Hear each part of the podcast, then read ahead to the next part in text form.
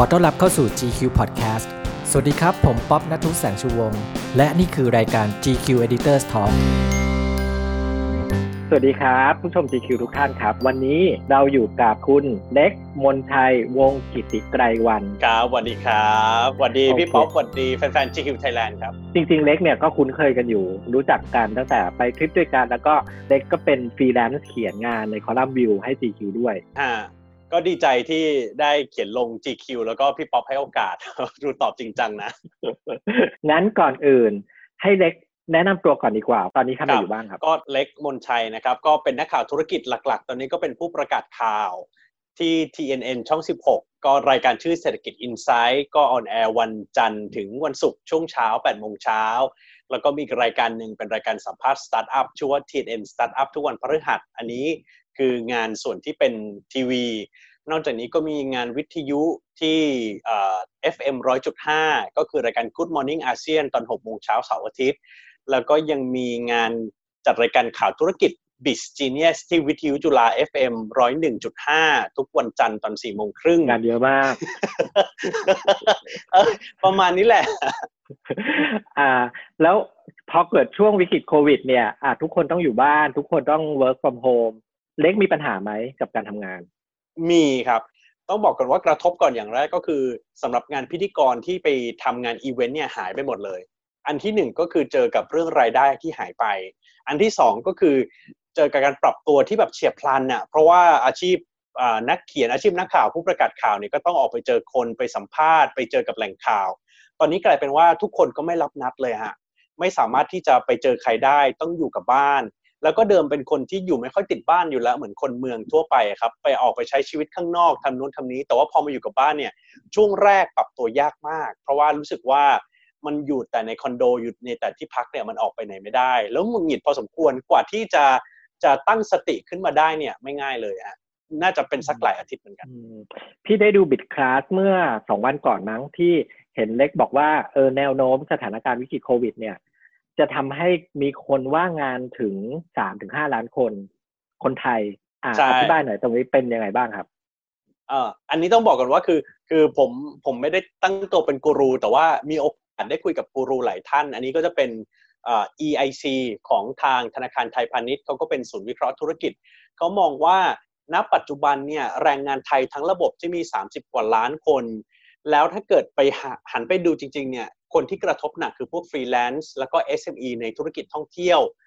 เป็นไปได้ที่จะเกิดการว่างงานสูงที่สุดสูงกว่าช่วงต้มยำกุ้งด้วยนะครับอืมสามถึงห้าล้านคนในปีนี้ เพราะว่าพอโรงแรมพอสายการบินปิดธุรกิจเกี่ยวกับการท่องเที่ยวปิด มันไม่เหมือนตอนต้มยำกุ้งแล้วล่ะ เพราะว่าคนจะกลับไปบ้านไปนาเข้าภาคการเกษตร ตอนนี้ภาคการเกษตรไม่สามารถดูดซับแรงงานพวกนี้เอาไว้ได้ ราคาสินค้าเกษตรก็ตกต่ำเจอกับภัยแล้ง ดังนั้นมีคนว่างงานตามที่คาดการณ์นะ ของที่ธนาคารไทยพาณิชย์มองเนี่ยสามถึงห้าล้านคน คิดเป็นเปอร์เซ็นต์ของแรงงานทั้งหมดเนี่ยแปดถึงสิบสามเปอร์เซ็นต์ถือว่าสูงมาก ต้มยำกุ้งประมาณสักสามเปอร์เซ็นต์กว่าๆถึงสี่แล้วก็ที่เคยสูงสุดในปี 2530 น่าจะประมาณสัก 5 กว่าๆแต่นี่คือ 8 ถึง 13เปอร์เซ็นต์ที่พูดตัวเลขนี้นะครับ พี่ป๊อปแล้วก็แฟนๆ GQ Thailand EIC เขาคำนวณจาก จากเอ่อสมมุติฐานที่ว่านี่คือโควิด -19 จบภายในไตรมาส 2 ปีนี้ แล้วก็ไม่ได้ลากยาวไปกว่านี้มันเยอะนะ ไม่อย่างนั้นคนว่างงานจะเยอะกว่านี้ ไตรมาสสองก็หมายถึงว่าจบภายในอ่าปลายมิถุนายนสมมติที่เราคาดการไว้อ่าถ้ามันยาวไปถึงปลายปีก็ต้องว่ากันยาวอีก หนักกว่านี้ แล้วคราวนี้ถ้าเกิดโควิด เนี่ยมันเกิดภาวะที่เราล็อกดาวน์ไปจนถึงปลายปี ห้างปิดจนถึงปลายปีจริง ๆ เนี่ย มันจะยาวไปหลายปีเลยแหละสำหรับเศรษฐกิจถดถอยครับอืม ทีนี้เมื่อกี้เล็กพูดถึงต้มยำกุ้งวิกฤตต้มยำกุ้งโอเคละหลายคนพอพูดถึงวิกฤตโควิด ก็มักจะย้อนกลับไปเปรียบเทียบต้มยำกุ้งสมัยที่เรายังทานกันนะเนอะแต่โควิดเนี่ยมันลักษณะต่างกันไหมกับต้มยำกุ้ง แตกต่างแน่นอนครับ แต่ว่าเอ่อตัวผมเองเนี่ยไม่ไม่ฟันธงว่าอันไหนมันแย่กว่ากัน แต่ว่าเป็นระดับที่เลวร้ายไหมเป็นระดับที่เลวร้าย เพราะว่าอย่างเล่าให้ฟังต้มยำกุ้งกับโควิดก่อนต้มยำกุ้งกับโควิด 19 ครั้งนี้ใช่ไหมฮะ อย่างต้มยำกุ้งเนี่ยมันเกิดจากปัญหาของ balance sheet ก็คือภาษาที่นักการเงินก็คือเป็นตัวเลขทางบัญชี เป็นเรื่องตัวเลขล้วนๆเลย ที่ตอนนั้นเนี่ยประเทศไทยช่วง 10 ปีก่อนต้มยำกุ้งก็เปิดเสรีการเงิน มันก็มีเงินไหลเข้ามาเยอะเพราะดอกเบี้ยเราแพงกว่าชาวบ้าน ดอกเบี้ยเราเนี่ยสิบกว่าเปอร์เซ็นต์ดอกเบี้ยต่างประเทศ5%เอง มันก็เกิดพฤติกรรมก็คือคนไปกู้ต่างประเทศ เอามาปล่อยกู้ในประเทศ แล้วก็กินส่วนต่างตั้ง 10% พอคนกู้ง่ายได้เงินมาเยอะเอาไปทำอะไรก็ไปซื้อคอนโด เอาไปลงทุนอสังหาริมทรัพย์ไปลงทุนตลาดหุ้น มันก็เกิด bubble bubble ใช่ไหมแต่ทีนี้พอช่วงก่อนเกิดต้มยำกุ้งเนี่ยมันเริ่มอิ่มตัวแล้วว่าตลาดอสังหา แล้วก็สัญญาหลาย ๆ อย่างในประเทศไทยไม่ดี กลายเป็นว่าเงินจากต่างประเทศที่เคยเข้ามาเยอะ ๆ เนี่ยแล้วเงินอ่ามันก็เป็นมันก็ไหลออกหรือว่าเกิด outflow ไปหมดเลย เขาก็ดึงกลับประเทศเขาค่างเงินบาทก็ยวบ พอค่างเงินบาทยวบเนี่ยณตอนนั้นมันมีเรื่องค่างเงินที่เราฟิกซ์ไว้ที่ 25 บาทใช่ไหมครับ เราก็ต้องเอาเงินสำรองระหว่างประเทศของธนาคารกลางเนี่ยเอาไปเติมค่าบาทไว้ ให้มันยังคงเป็น 25 บาทให้ได้ แต่สุดท้ายมันเติมไม่ไหวจนทุนสำรองแทบจะไม่เหลือ สุดท้ายก็พอลอยตัวค่าเงินบาท ไปเป็น 25ถึง50เนี่ยคนที่เป็นหนี้ต่างประเทศเยอะๆ ซึ่งตอนนั้นหนี้ต่างประเทศเยอะมาก นี้เขาก็เพิ่มเป็นเท่าตัวเอาเงินที่ไหนมาใช้อะก็เจ๊งระเนระนาดระเนระนาดระเนระนาดแต่ณตอนนั้นเนี่ยยังไม่เกิดข้อจำกัดด้านฟิสิกอลหรือกายภาพ คือคนเป็นพนักงานแบงก์เจ๊งกลับไปปลูกข้าวก็ได้ กลับไปปลูกกล้วยก็ได้ กลับไปบ้านก็ได้ แต่รอบนี้วิกฤตโควิดในทรีเนี่ยมองกลับกันคือ สถานะการเงินเราเนี่ยยังแข็งแกร่งนะ เงินทุนสำรองรองประเทศเรายังมีเป็นแสนล้านเลย คือยังตั้งแต่ต้มยำกุ้งเนี่ยทางธนาคารแห่งประเทศไทยกับธนาคารพาณิชย์เราเนี่ย ค่อนข้างเข้มดำเนินนโยบายเข้มงวดมาก เรื่องของตัวนโยบายการเงินเนี่ยแต่ประเด็นคือตอนนี้มันเกิดสิ่งที่เรียกว่า income shock income shock ก็คือช็อคด้านรายได้ เพราะว่าเหมือนอย่างผมอย่างเงี้ยครับเคยรับงานพิธีกรอีเวนต์ใช่ไหมครับ แล้วจู่ๆงานแคนเซิลหมดเลย รายได้ที่คาดหวังว่าจะได้รับเดือนนี้เท่านี้เท่านี้เท่านี้หายไปหมด ผมว่าหลาย ๆ คนก็เป็น รวมไปถึงพนักงานโรงแรม พนักงานสายการบินถูกไหมฮะที่เขาจะต้องได้เงินเยอะๆ จากค่าทิปค่าเพอร์เดียมหรืออะไรอย่างเงี้ยมันหายแบบหายวับไปกับตานี่คือ income shock นี่คือ income shock มันหายไปเลย แล้วทีนี้เนี่ยมันก็จะมีปัญหาตรงพอคนไม่มีรายได้หรือหายไปเลย คนก็จะไม่บริโภคหรือบริโภคน้อยที่สุด พอบริโภคน้อยที่สุดของก็จะไม่ซื้อ นี่ยังเจอล็อกดาวน์อีกต่างหากล็อกดาวน์ร้านก็ปิดรายได้ก็หายอีก มันก็จะเริ่มเห็นโรงแรมร้านอาหารที่เริ่มปิดกิจการปิดปิดปิดปิดปิดปิดปิดปิดแต่ว่าสิ่งที่น่ากลัวก็คือ สิ่งที่น่ากลัวก็คือ มันเกิดข้อจำกัดด้านกายภาพ พอเราออกต้องอยู่ต้องอยู่ที่บ้านใช่ไหมครับ เราจะเดินไปดูคอนโดใหม่ดูบ้านใหม่ก็ไม่ได้ ใครจะคิดอยากเป็นหนี้ระยะยาวหรือว่าหนี้ก้อนใหญ่ตอนนี้ไม่เอาดีกว่าเดี๋ยวตกงาน บ้านรถก็อืดแล้วที่สำคัญคือ ถ้าเกิดภาวะที่คนไม่มีรายได้ขึ้นมาเพราะเพราะเศรษฐกิจจำนวนมากทั้งครัวเรือนกับภาคธุรกิจเนี่ยครับเขามีเงินหมุนไม่ถึง 3 เดือนหรอก พอไม่มีเงินหมุนไปเรื่อยก็ต้องเริ่มปลดคน เริ่มลดพนักงาน เริ่มปิดกิจการเริ่มคืนตึก เงินไม่พอชำระหนี้แบงก์เดี๋ยวมันจะเป็นปัญหาต่อก็คือ ลูกหนี้แบงก์ฉะจ่ายหนี้แบงก์ไม่ได้ ตัวแบงก์จะมีปัญหา ถ้าแบงก์มีปัญหาแบงก์ก็จะไปกู้ให้กับธุรกิจอื่นที่เขายังดีๆ อยู่ไม่ได้ มันจะส่งผลกระทบทั้งระบบ อันนี้คือที่เขากลัวกัน จากที่แบ็กพูดเนี่ยมันเห็นชัดเลยว่าอัดต้มยำกุ้งมันเหมือนกับว่า ถ้าตกงานเศรษฐกิจพังเออเริ่มนับหนึ่งใหม่ได้ เดินออกไปหางานทำเดินออกไปสร้างธุรกิจใหม่ได้ แต่ขายแซนด์วิชใช่โควิด -19 ปุ๊บจบเลย เหมือนกระทั่งที่ที่เราคุยกันเล่นๆอะว่า จะไปเป็นหมอนวดยังทำไม่ได้เลยใช่มัใช่มันไม่สามารถที่จะประกอบกิจการอาชีพอะไรได้ได้เลยในตอนนี้ ใช่ ใช่ เพราะว่า ตอนเนี้ยครับเอ่อพอรายได้จู่ๆมันหายแบบเหมือนเราขับรถอยู่ด้วยความเร็วประมาณหนึ่งอะแล้วมันดึงเบรกมืออะครับพี่อืมพี่ป๊อปสถานการณ์คืออย่างนั้นเลย ถ้าเราไปดูเนี่ยมกราเรายังคิดว่าโควิด -19 เป็นเรื่องเรื่องเฉพาะจีนอยู่เลยอะเรายังมีมีมที่ล้อเรื่องไวรัสอู่ฮั่นอยู่เลยอะพอกุมภาพันธ์นักท่องเที่ยวจีนหายไปจริง ๆ เราก็เริ่มรู้สึกว่า เอ้ยอะไรอะห้างซบเซายังไงอะ มีนาคมคือเดือนที่เราแบบฟรีกรู้สึกแบบเฮ้ยมันมาแล้วจริง แล้วก็มีนาต่อเนื่องเมษาคือสิ่งที่เกิดขึ้นกับเราในตอนนี้ แล้วก็ก็จริงคือเขาก็ต้องเลือกที่จะตัดค่าใช้จ่ายตัดพนักงานตัดส่วนที่ไม่จำเป็น ตอนนี้สิ่งที่สำคัญที่สุดคือ cash flow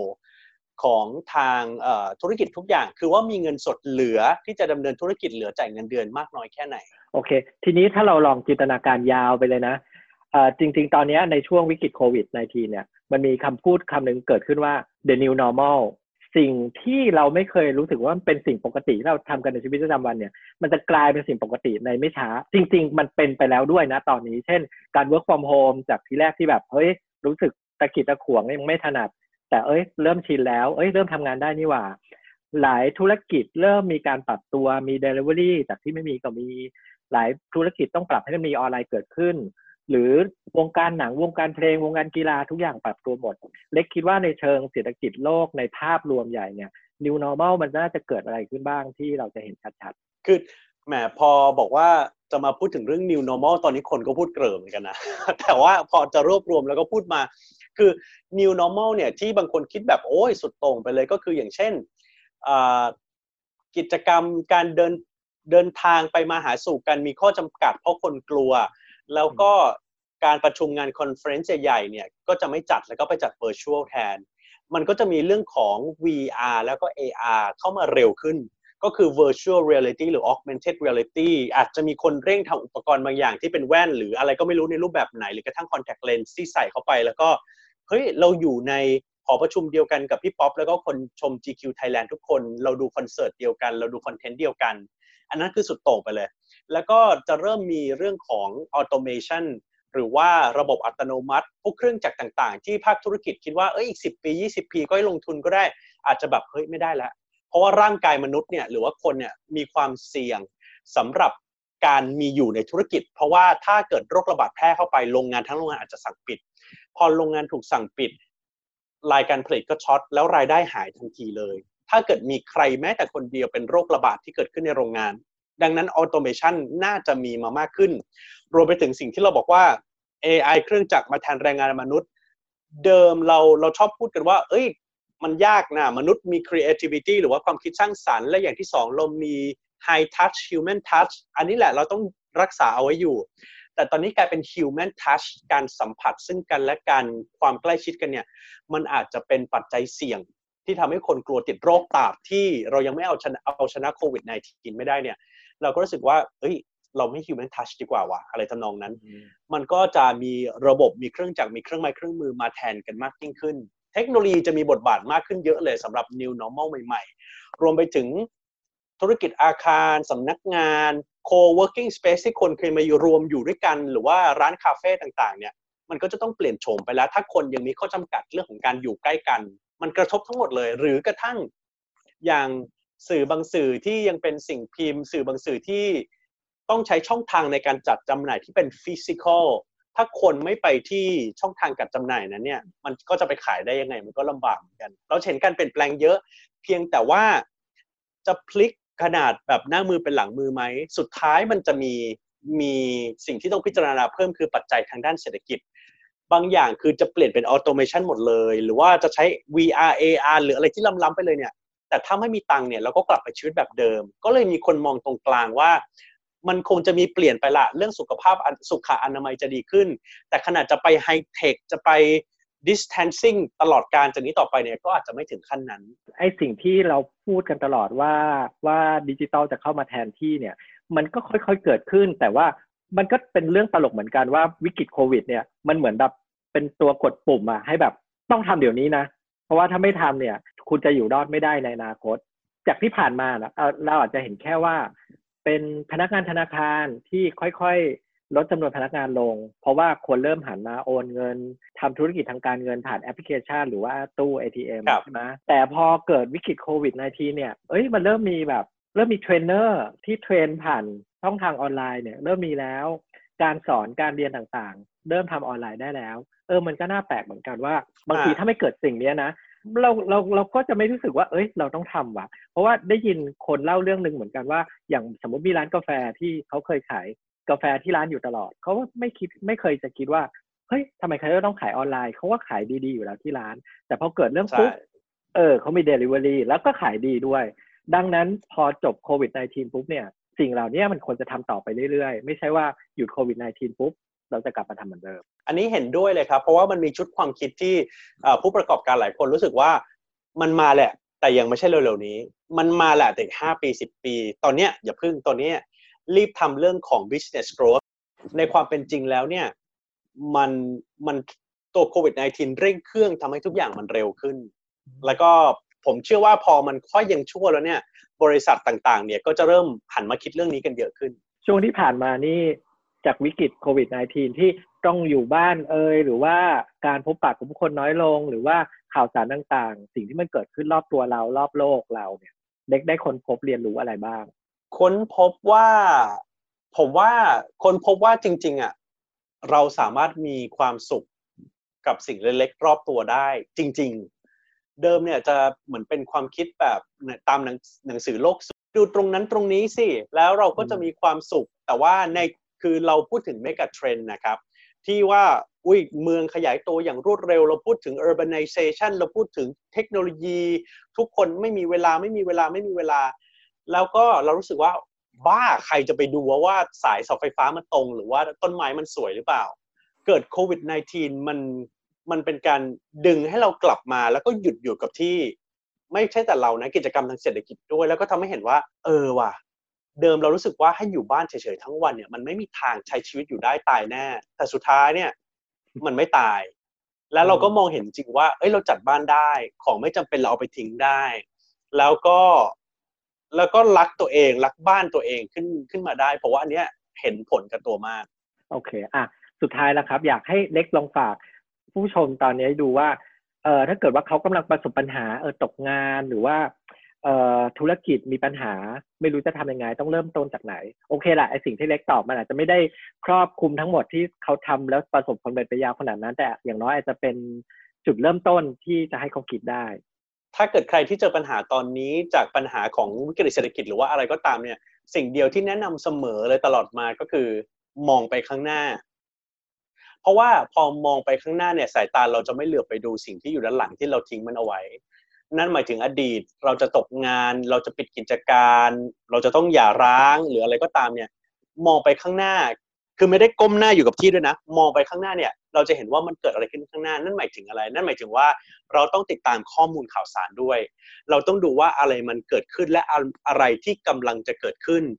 มันมีช่องทางอะไรบ้างที่เราจะลดต้นทุนเราได้ ทั้งตั้งแต่เรื่องบัตรเครดิตของตัวเอง ไปจนถึงหนี้ที่ไปกู้กับแบงก์ของภาคธุรกิจ มันมีช่องทางสนับสนุน มีซอฟท์โลน มีโอกาสทางธุรกิจที่เราไม่เคยมองมันน่ะเออเราต้องมอง แต่ว่ามองเนี่ยเหลียวหลังไม่ได้เลยคือมองไปข้างหน้าอย่างเดียวเท่านั้น แล้วเราก็จะรู้สึกว่ามันมีเหตุผลบางอย่างละที่เราจะต้องเดินต่อไป วันนี้ขอบคุณอะเล็กมากนะครับ ที่มาเป็นแขกรับเชิญให้กับรายการ Editor Talk นะครับ แล้วก็หวังว่า เราจะได้พูดคุยในเรื่องนี้กันใหม่ แล้วก็หวังว่าเศรษฐกิจแล้วก็ประเทศไทย แล้วก็โลกใบนี้จะดำเนินไปต่อไปได้ดี ครับ ขอบคุณพี่ป๊อปขอบคุณ GQ ครับ ขอบคุณครับสวัสดีครับ